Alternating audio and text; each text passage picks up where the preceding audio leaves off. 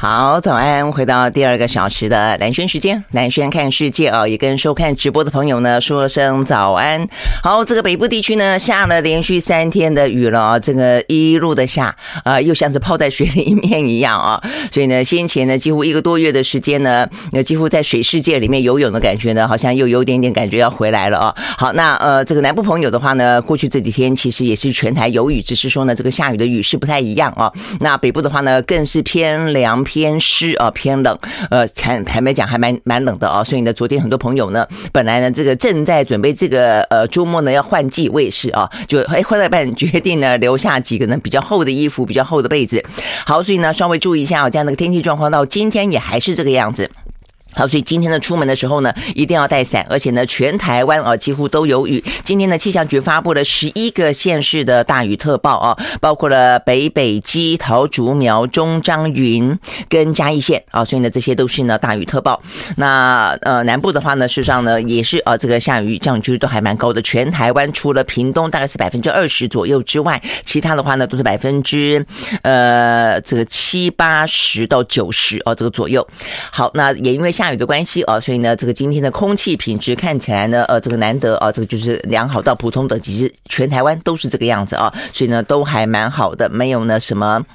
呃，比较呃，这个什么橘色啦、红色的地方，好，但是呢，呃，这个就天气来看的话呢，所以就要稍微注意了。这个真的是春天的天气啊，多变。呃，今天下，那下完之后呢，明天会是一个空档。那明天的话呢，呃，这个就是雨势会趋缓，是明天的下半天雨势趋缓。但是礼拜三又有呢另外一一波的封面会报道了。封面报道之后啊，这看起来的话呢，连续这个礼拜呢都是呃偏向于阴冷有雨的。呃，礼拜三封面报道，礼拜四的话。的东北季风增强，北东部都有雨，会转凉，一直到礼拜六、礼拜天呢，清明假期连假，目前看起来的话呢，真的还是清明时节雨纷纷啊。好，但是希望大家呢，这个心情呃要维持愉快，不要这个欲断魂的感觉。好，那这个温度的话呢，在这个周末，就是下个清明的周末，说温度啊，这个。回到十五度左右的低温啊，所以总之，呃，这个整个的一个礼拜看起来的话，就就就只有明天啊，这个天气呢是有一度呢比较是好转的，趋向于稳定的。然后呢，要再等到好天气的话呢，就会到下个礼拜一了。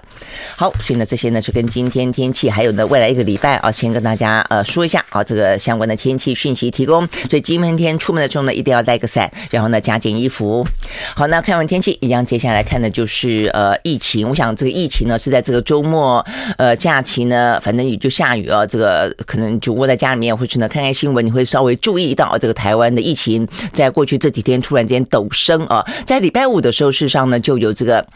比较明显的几个传播链出来了，那尤其基隆啊，这个基隆的警察啊，他们呢说是本来是说一个聚会啊，这个刑警的聚会有两百多人啊，所以包括了这个基隆市长林佑昌也说呢，呃，这个要呃匡列，然后呢要隔离三天，但现在发现呢，整个基隆的疫情呢，哇，整个爆发呢不不得了，呃，因为呢，嗯，你会看发现啊，这个听到基隆的疫情，好像疫情出现在警察，但是呢，这个陈时中礼拜天呢召开记者会的时候，包括礼拜六的时候，都说呢要去匡列小吃店，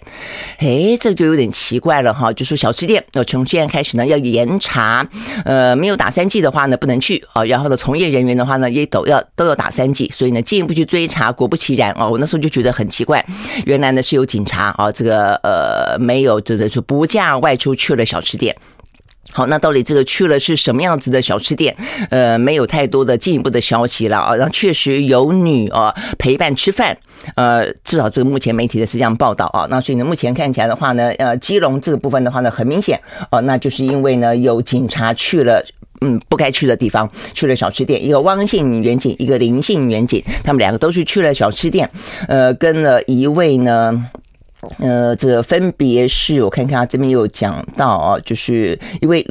吴姓女子，一位呢张姓女子哦，那就是参序。那 OK，所以呢，他们染疫染疫之后的话呢，回过头来就染到了其他的呃这个警局当中的人啊，再染到了一些呢他们的主管哦，所以才会呢一路的到了那一场呢有两百多人的聚会，包括呢林佑昌在里面呢呃参加啊这样子一个聚会。那也因此啊，这个林佑昌呢他的居家隔离时间从三天拉长到了十天。好，所以呢就是在这个这一波的疫情起来的时候呢，这个看起来最引到大家注目的其中一条传播链哦，就是基隆的这一个小吃店，以及呢远景当中你会看到呢，其实远景的，我本来还在想说是远景去呃查查吗？啊，然后呢不。不小心染疫嘛，这倒有一个可能，警察也蛮辛苦的，在这个第一线风险很高，但是呢，也看起来呃，警察的有些风纪的部分其实也是有些问题的，呃，也经常出入一些呢，呃，这些可能啊风险高的场所。好，所以呢，这是基隆，那这一波的呃，这个台台湾的疫情啊，这。比较严重哦，这个在昨天有八十三起啊，这个本土的感染。那另外一个比较严重的地方是数量来说的话呢，是最多的，就是呢桃园大潭电厂，它用了相当多的外籍劳工哦。那当中的话呢，昨天五十二例是来自于呢大潭，那当中有四十七个呢是泰国的移工，那另外的话呢有五个是本土哦。那但是这个的话呢，反而呢这个指挥中心比较不担心，是因为呢它比较集中。但是比较值得注意的是，它虽然是在大潭上班，但是它的足迹多半都。都在新竹，为什么呢？因为他们的宿舍在新竹哦，那所以呢，可以看得到他们去进行疫调的时候呢，就发现不少的足迹都在附近啊，像是什么竹北市啦。新丰乡啦的一些呃便利商店，或是呃一些像是嗯药局哦，是显然的，他们有一些身体不舒服，就已经开始去买药啊，干嘛的哦？所以他们的一些足迹呢是在竹北这个地方，所以这个地方的话呢是在这一波里面，在昨天哦这个数字最多的一个。那其他的话呢，有一些相关的呃这些呃传播链了哦，当然它就是。呃，继续的哦，都有在蔓延当中哦，至少就是说，目前看起来不能够掉以轻心。那对指挥中心来说，他们认为这个基隆小吃店哦，可能比较值得担忧。再来呢，台东家庭的群聚哦，目前的感染源比较不明。那另外的话呢，新北的三重保险业务员哦，他认为呢，这三条群聚目前的传播链哦，就是说他可能比较进到了市社区，然后呢，可能扩散性比较强，所以呢，这几个呢是比较值得注意的哦。那也因为这样的关系，所以呢，本来四月份有一度说要讨。论说呢，是不是啊？呃，有一些。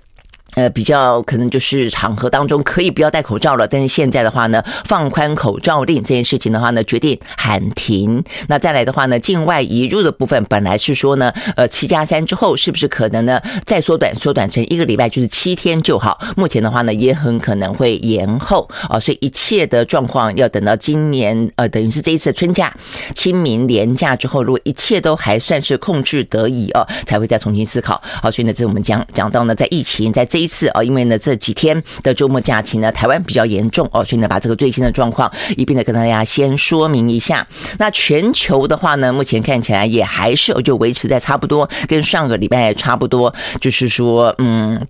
与病毒共存吧，啊！但是在欧美国家当中，有些国家零星的会出现那种反扑的趋势，而就突然间陡然升高。比方说和呃这个德国啦，比方说呢这个法国等等。那在亚洲地区的话呢，呃这个南韩一样的居高不下。但通常呢到了了礼拜一，数字呢都会比较和缓一点啊。所以呢今天礼拜一状况也差不多。好，那所以我们很快来看一下哦，在过去这个周末里面的话呢，呃在礼拜六的时候的数字是一百五十九万多人单日新增感染全球。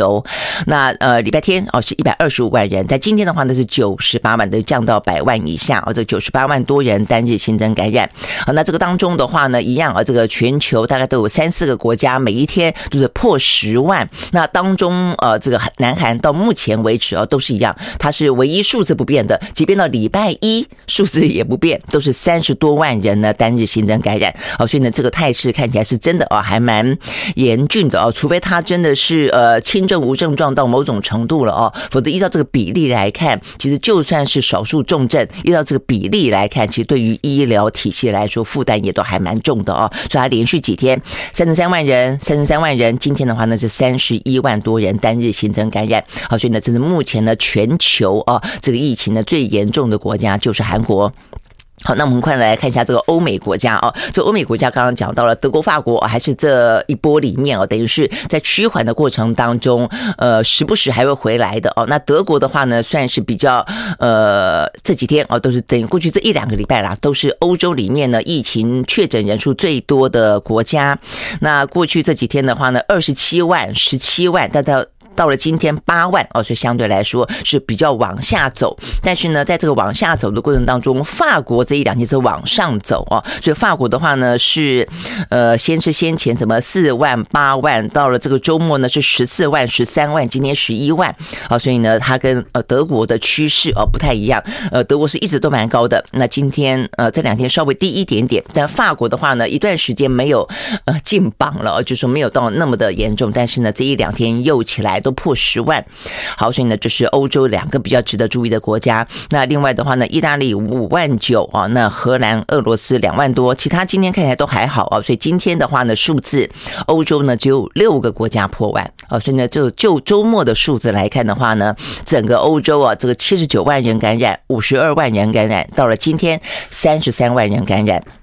好，那所以呢，就是欧洲。那另外的话呢，就是看看美洲了啊。这个美洲的话呢，美国呃状况每次到了礼拜一哦，我现在发现了 礼拜一的数字呢都非常的漂亮啊，都只有几千人哦。但是到了这个礼拜三、礼拜四，通通常都回到呢几万人哦。但这几万都不多，一两万哦。但是呢，在这个礼拜六的时候呢，美国来到了三万二哦，等于是这段时间以来比较高的一个数字，所以是三万二、一万五。今天的话呢是四千四百一十七，好。那就是美国的状况。那巴西啊，这个三万四、两万九，在今天的话呢是一万哦。大概来说，这是在周末的时候的状况。好，那再来的话呢，就看印太地区。印太地区比较值得注意的是纽澳啦啊。这个纽澳的话呢，一直以来本来我在想说，如果说这全球的呃这个局势放缓，然后呢，我们的回国之后呢，呃，这个隔离时间也缩短的话，其实。纽澳是一个非常适合呢去度假的地方啊，但是纽澳目前的数字啊，也因为开放边境的关系，数字都还蛮高的。呃，澳洲这个周末的话呢是五万八、五万二，到今天四万六。纽西兰的话呢是一万多。OK，我们休息会儿，再回到现场。I like you.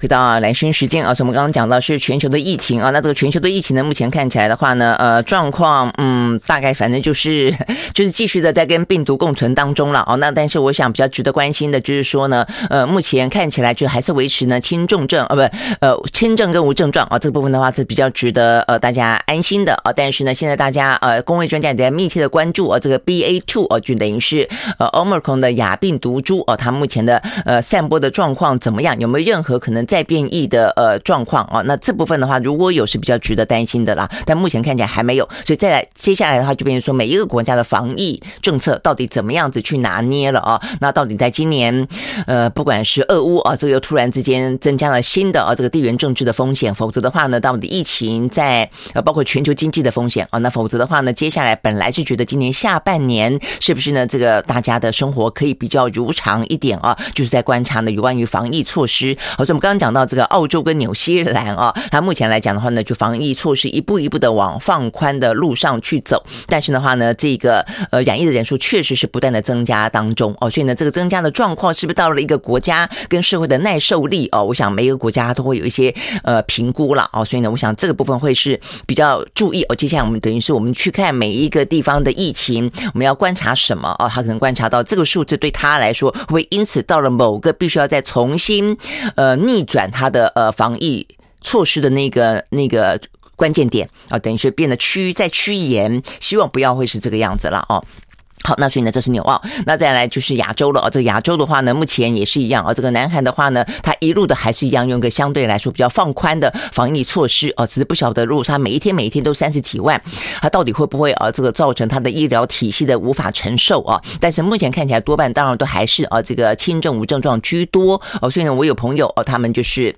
呃，就是在啊，有有认识的朋友在韩国的，他们经常啊，这个见面打招呼的问候语哦。如如果说一段时间不见的话，都问他说你染疫了没？哦，所以大家对于呃已经染疫这件事情，就是就像是已经感冒了这件事情啊，似乎呢都已经慢慢慢慢可接受啊。只是说就整个的社会的呃医疗资源的承载量来说，是不是啊这个可以？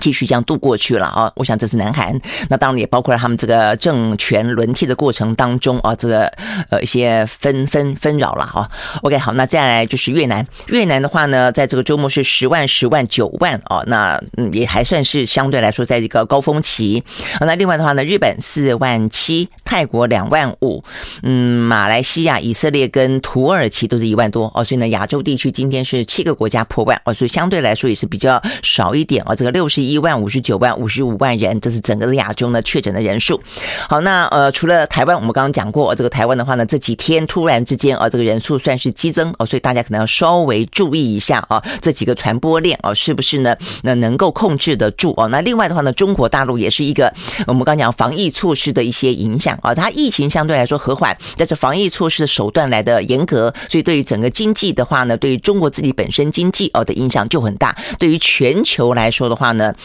我想也是啊，那前两天的话呢，看到的，我想最主要是上海。上海的话，今天啊，这个呃，中国大陆的单日新增是一千两百五十四，但他这边呢没有统计到他的所谓无症状感染啊，通常无症状感染都是呢呃一倍以上。那呃，但是上海的话呢，比较值得注意，是因为他前两天啊，这个上海的市政府的官员还出来说，我想应该是因为他们的疫情啊，确实是对他们来说了，这个呃居民觉得有些人觉得紧张，应该要用更严格的防疫的。政策哦，但是他们的政府官员就出来说明说，呃，希望啊，这个上海的居民可以呃想的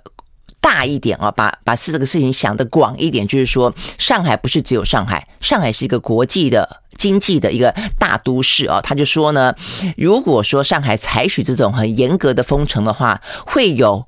船 会在海上漂，无法靠岸，所以你会知道说他他描述的就是说，它是一个非常。重要的一个通商港口啊，那么今天如果说上海贸然封城的话呢，其实影响到的是全球的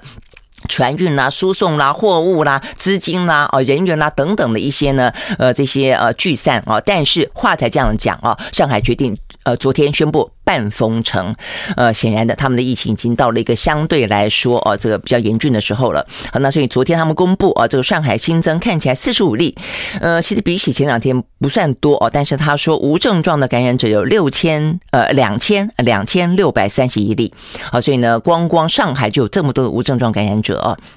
好，那所以呢，这个部分让他们昨天正式宣布啊，呃，说虽然不封城，但是呢，从今天开始啊，以黄浦江为界，将分区分批来进行他们这个叫做封控管理啊，呃，就是封闭的封哦，控制的控哦，封控管理。那我想这个取代性的名词啦，呃，所以就是都封城封一半的意思啦，就是浦东先封哦，封四呃四天，呃，二十八号开始，然后到四月一号开始呢解封，先这样预计啊，那再来的话呢就换。浦东，浦东的四月一号开始封，那封到清明节。那封的时候干嘛呢？封的时候就是人员跟车辆只进不出，所有的人员尽量足不出户。所有的企业呢实施封闭式的生产，等于是在你们自己的公司当中啊生产都要严格的管控。然后再来就是居家办公啊，所以行程呢，呃，他们说要封半城，封半城，半封城，意思差不多啦。那整个地铁呢、公交通通停运。好，那所以呢，对于台商来说，昨天呢就已经接到通知了。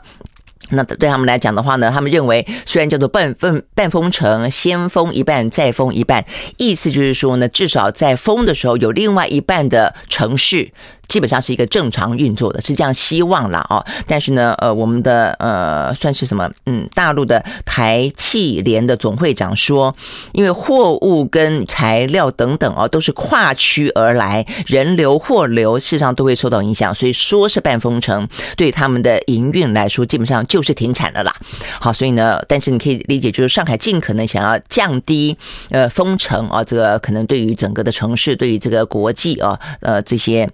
货运等等的这些的影响性，所以他采取呢分两批啊来封。好，那这个部分的话呢，就是目前看起来啊，显然的上海的疫情比想象中的来得严重一些啊。这个是目前呢呃这个上海啊这个最新的状况，所以的各封四天，各封四天，呃可。也跟传播链的速度有关了啊。那可不可能让上海呢可以呃稍微的控制住这一波哦，不再去扩散？我觉得也还蛮值得观察的。那对台商来说，当然影响也还蛮大哦。那对台湾来说的话呢，八十三例本土，我刚也还特别仔细看了一下哦，我们大概有接近一半啊是没有症状。我说我觉得这蛮蛮重要，以后的公布的话，我觉得这个部分的内容要公布一下，因为如果是重症八十三个人就很可怕了。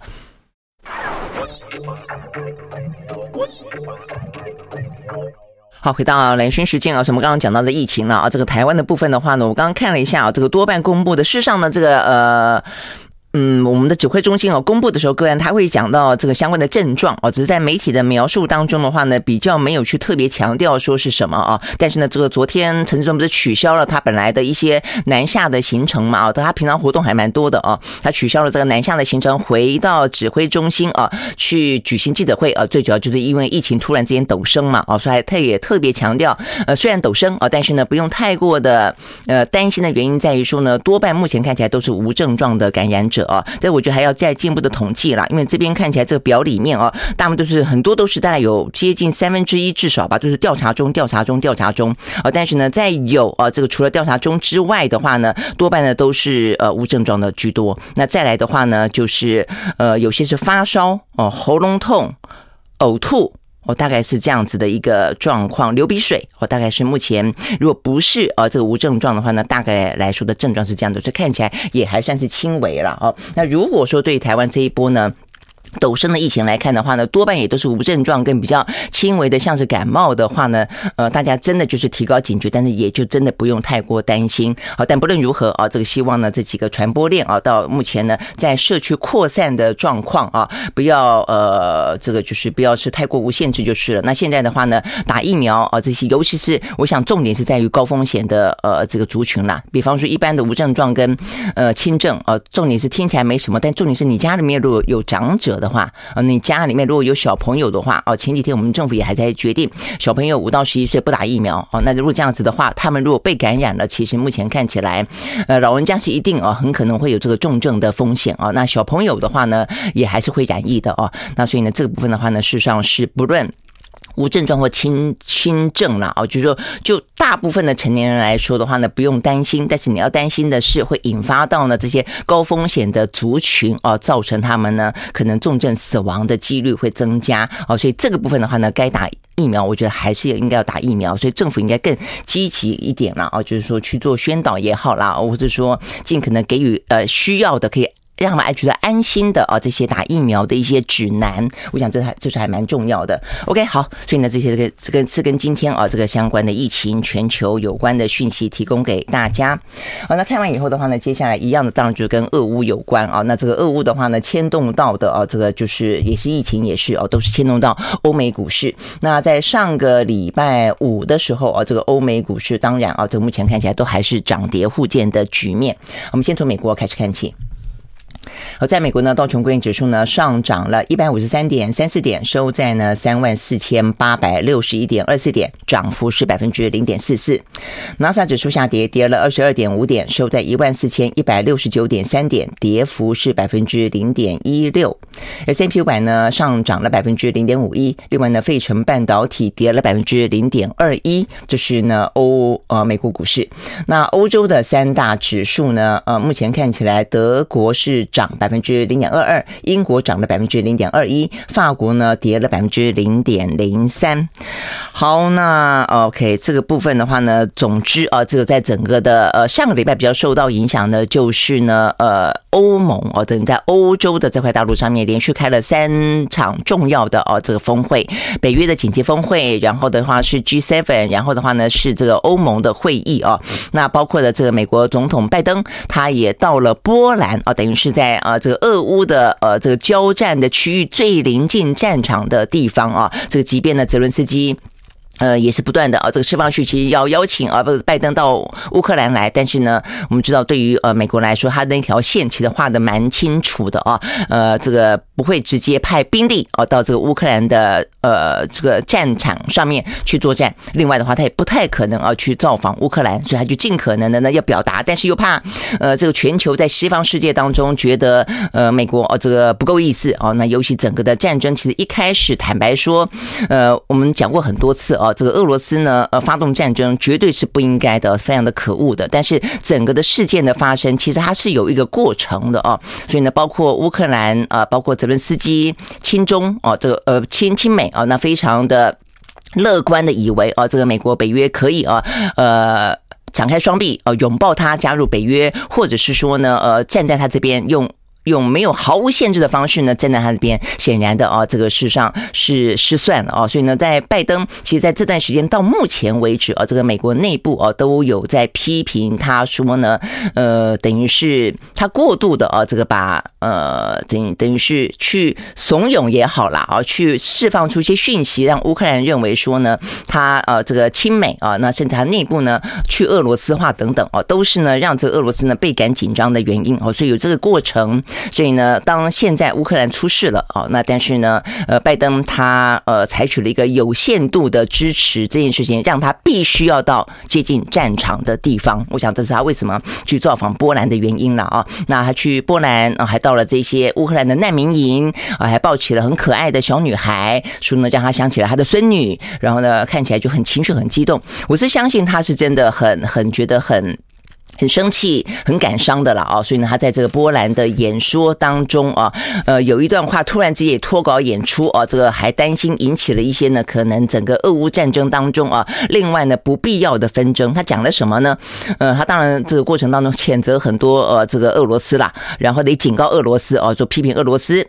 入侵乌克兰是一场战略的失败，然后呢，警告俄罗斯切勿入侵北约任何一寸的领土哦。那因为现在乌克兰不是北约的成员嘛，那所以他就说，那你不能够再来呃这个侵犯北约哦。所以他当然下一步指的就是波兰很担心了哦，就是意思指如果是波兰的话，呃。不能够侵入侵任何一寸的土地哦，那重申集体捍卫北约盟国的神神圣的义务啊！讲着讲着讲着呢，就讲到说我们渴望的是光明，渴望的是呃和平。接下来就说，看在老天的份上，真的不应该再让普丁再再去掌权了啊！这话如果你听起来，你会觉得是什么意思？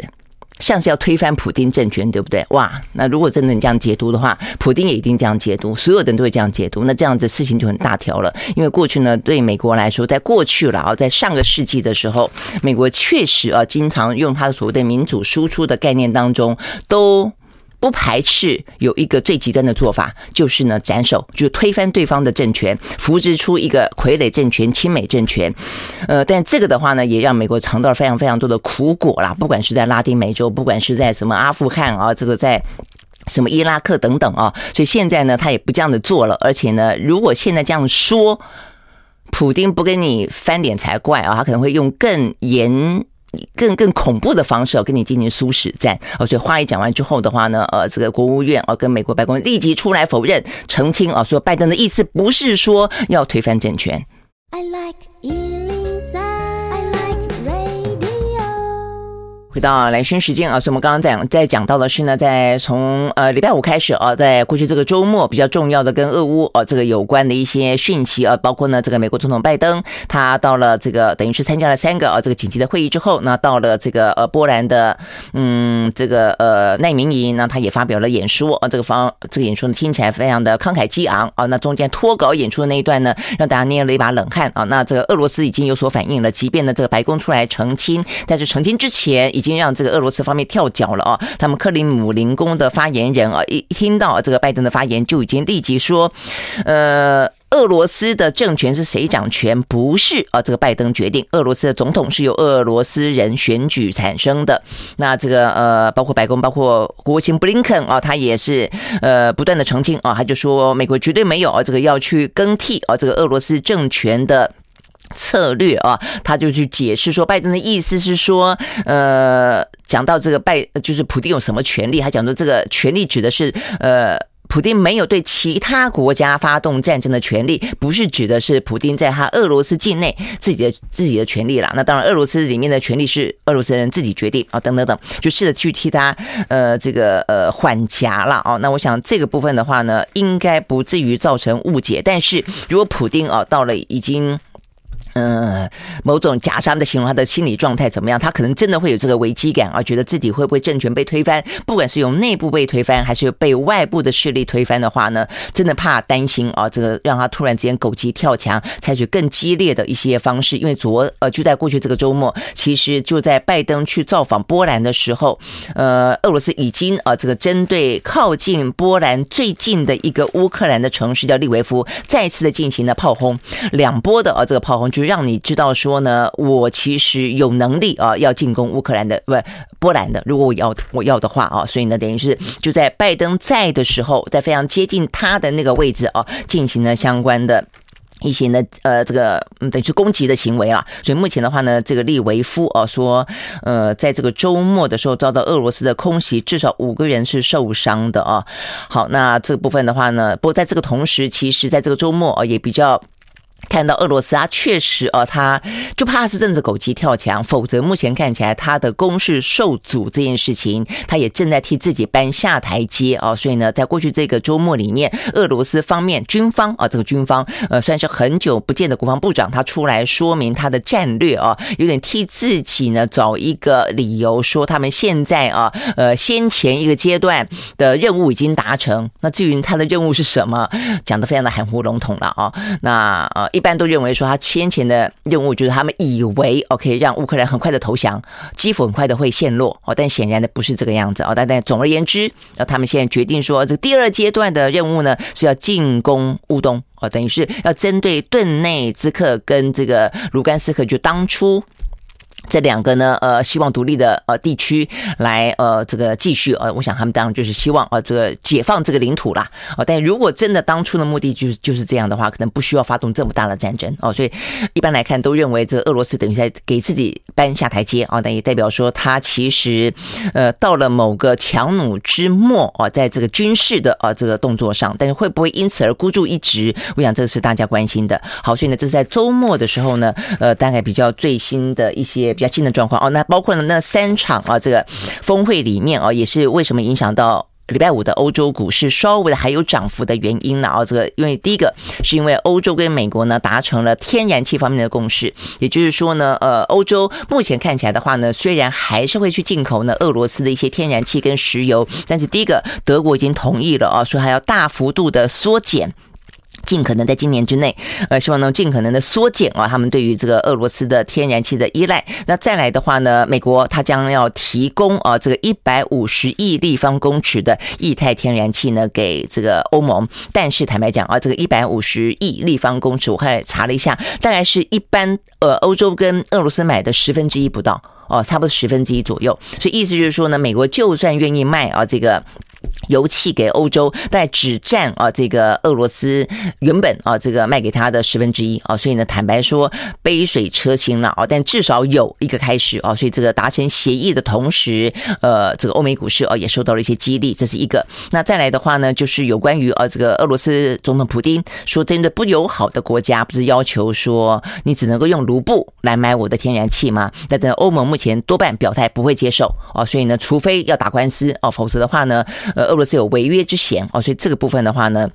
应该哦，还是呢，等于是俄罗斯知道反制啊，这个只是口头上的反制，表达立场，应该呢，呃，不至于在马上会造成一些影响。那再来的话呢，G7 啊，他们的几届峰会里面呢，呃，发表联合声明，就是警告俄罗斯不得以深化、核子等等武器攻击乌克兰，否则的话呢，要普丁付出非常严重的代价，绝对会就责。好，所以呢，这个大致来说是这几个啊，这个峰会里面呢达成的一些协议，嗯，但是。坦白讲，我觉得这些呃看起来的声明也好，跟决议也好，很难立即止战啊，很难立即止战，因为他没有特别痛，大概就是延续下来或者一些警告啊。那反倒是在这个过程当中呢，很多国家呢也趁着呃美中美俄啊，这个美俄罗斯是趁着美中紧张发动战争，现在呢大家趁着俄乌战争呢，哦有些部分也想要从中哦去。牟利哦，或者去生事。第一个，北韩，我们上个礼拜五看到了；第二个，中东啊，这个中东的话呢，也门的啊，这个叛军啊，就是胡塞叛军哦，他们呢这段时间真的骚扰不断啊。这个礼拜五又以无人机跟飞弹去袭击呢沙乌地阿拉伯的呃港口吉达的石油设施哦，所以现在大家就已经石油很紧张了，他就故意去设你的石油设施啊，所以想要得到中东的一些原本争斗当中的一些妥协跟更多的筹码。好，所以呢导导致的。礼拜五的话呢，国际油价本来涨了，就再再再涨。OK，好，那所以呢，美国呢针对。胡塞组织呢频繁的攻击哦，也表示哦，可能这个月会呃同意再释出多一点的战略储油，否则的话呢，真的油价不断的涨下去哦，这个大宗物资啦哦，这个物价啦，真的会继续的腾飞哦。那这个上个礼拜五就是有关于沙龙沙乌地阿拉伯它这样的一个石油设施哦，就遭到呢呃也门的胡塞组织攻击之后啊，这个油价立即再涨。呃，在纽约部分的西德州原油涨了百分之一点四。收在每一桶一百一十三点九块钱美金，伦敦布兰特原油上涨百分之。也是一点四，收在每一桶一百二十点六五块钱美金。OK，好，所以呢，这个部分的话是跟原油啊，不管是欧洲的油气啊，目前到底该怎么办啊？就慢慢慢慢要减少对于俄罗斯的依赖，那美国暂时卖一些给他们。再来的话，就中东这个局势啊，还包括这个油价，目前呢，这个是一个最新的状况。但是至于俄乌之间呢，谈判要登场了，休息再回来。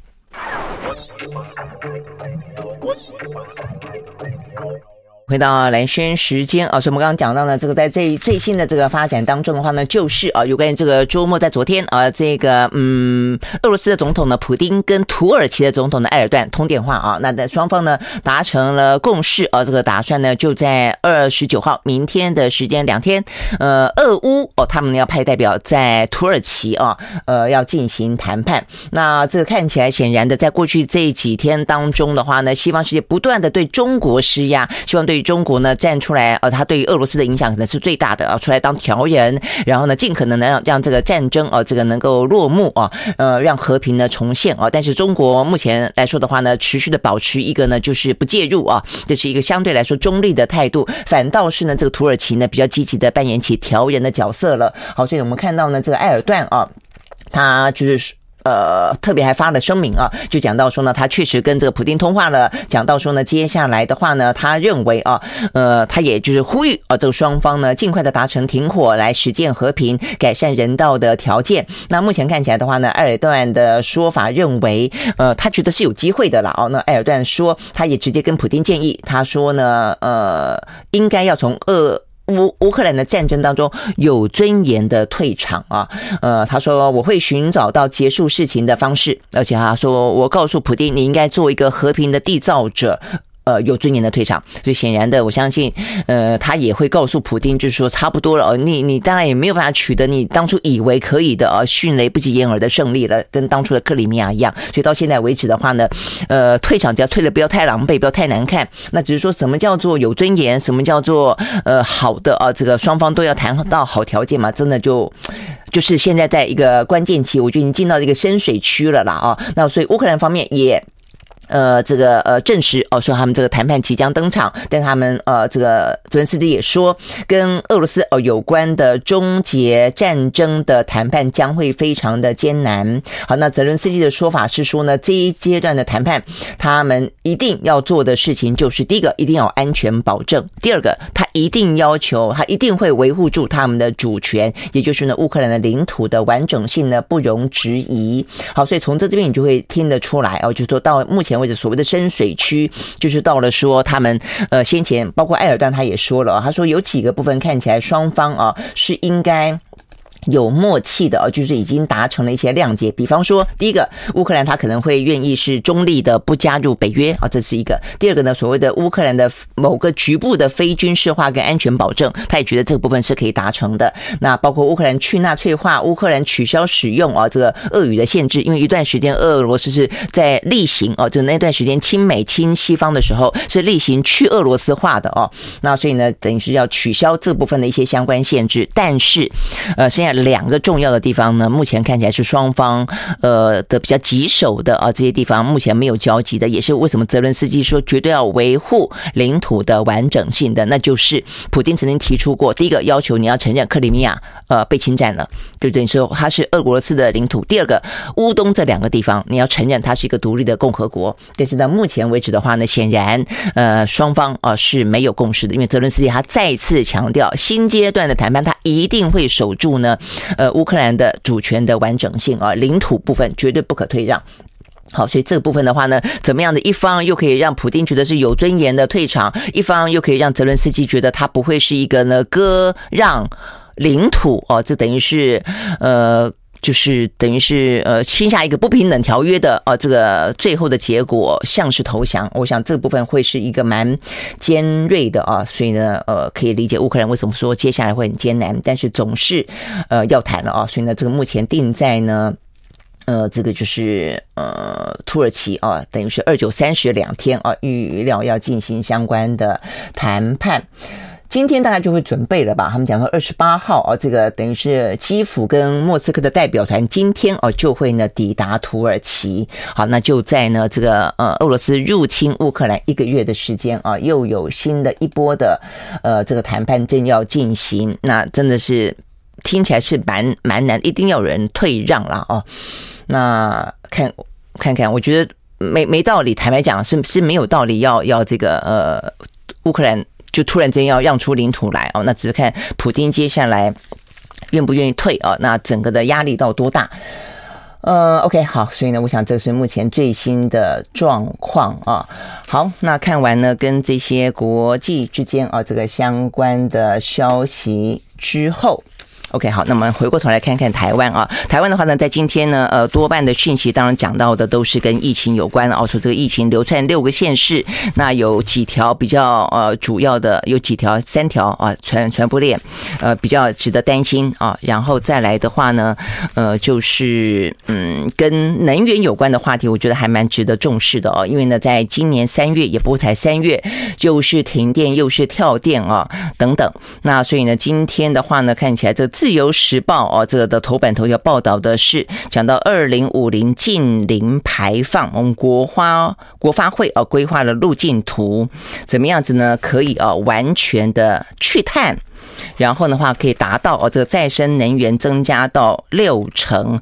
好，那问题是这个要怎么做？说是都可以说啊，你可以画大饼，你可以呃不断的做做美好的梦想啊，就希望能够达到，但是你总要有方法吧啊。那不是说了以后就可以达到。我想这刚好就是联合报这一这一次头版头条他们做的一个报道，就是所谓的智慧电网。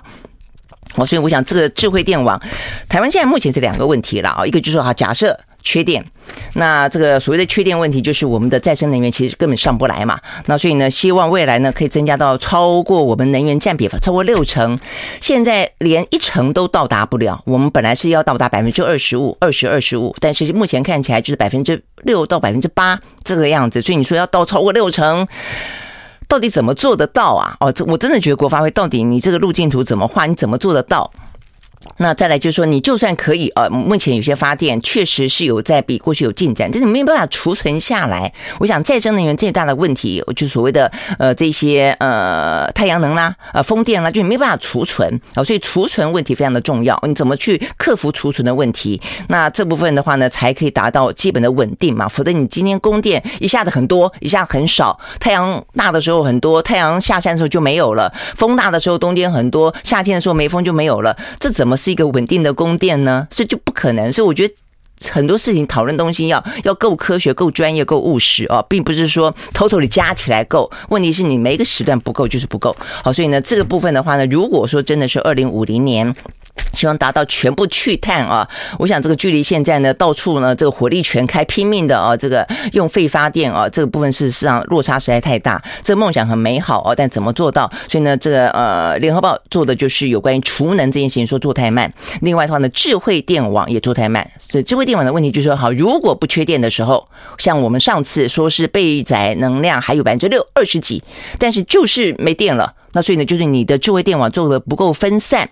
那为什么不够分散呢？已经讲了十年了，我们要做智慧电网哦，讲了十年了。那所以中间的话呢，就它有一些设备必须要去，因为像基础设施，你得要去铺的够。够广哦，大家都得要有这个智慧电网的呃设备才可以啊。那说过去十年的安装进度龟速化啊，说原本二零三零年的目标需要六百万具要安装好，一直到去年为止呢，只安装了一百五十万具哦，所以等于是这进度呢非常的缓慢，大概五分之一吧啊。那呃这个过去十年来啊，如果说依照这个十这个过去十年的进度来看的话呢，你想要在二零三零年达到六百万具，根本就不可能达标哦，所以就变成说你的绿能的目标也不可能达标，你要做智慧电网分散风险的目标也不可能达标，所以到底为什么这么慢？我想这个部分呢，确实哦是政府呢，除了画大饼说哦，我们希望零碳，希望呢在这里面占六成，我觉得都可以，都可以许愿。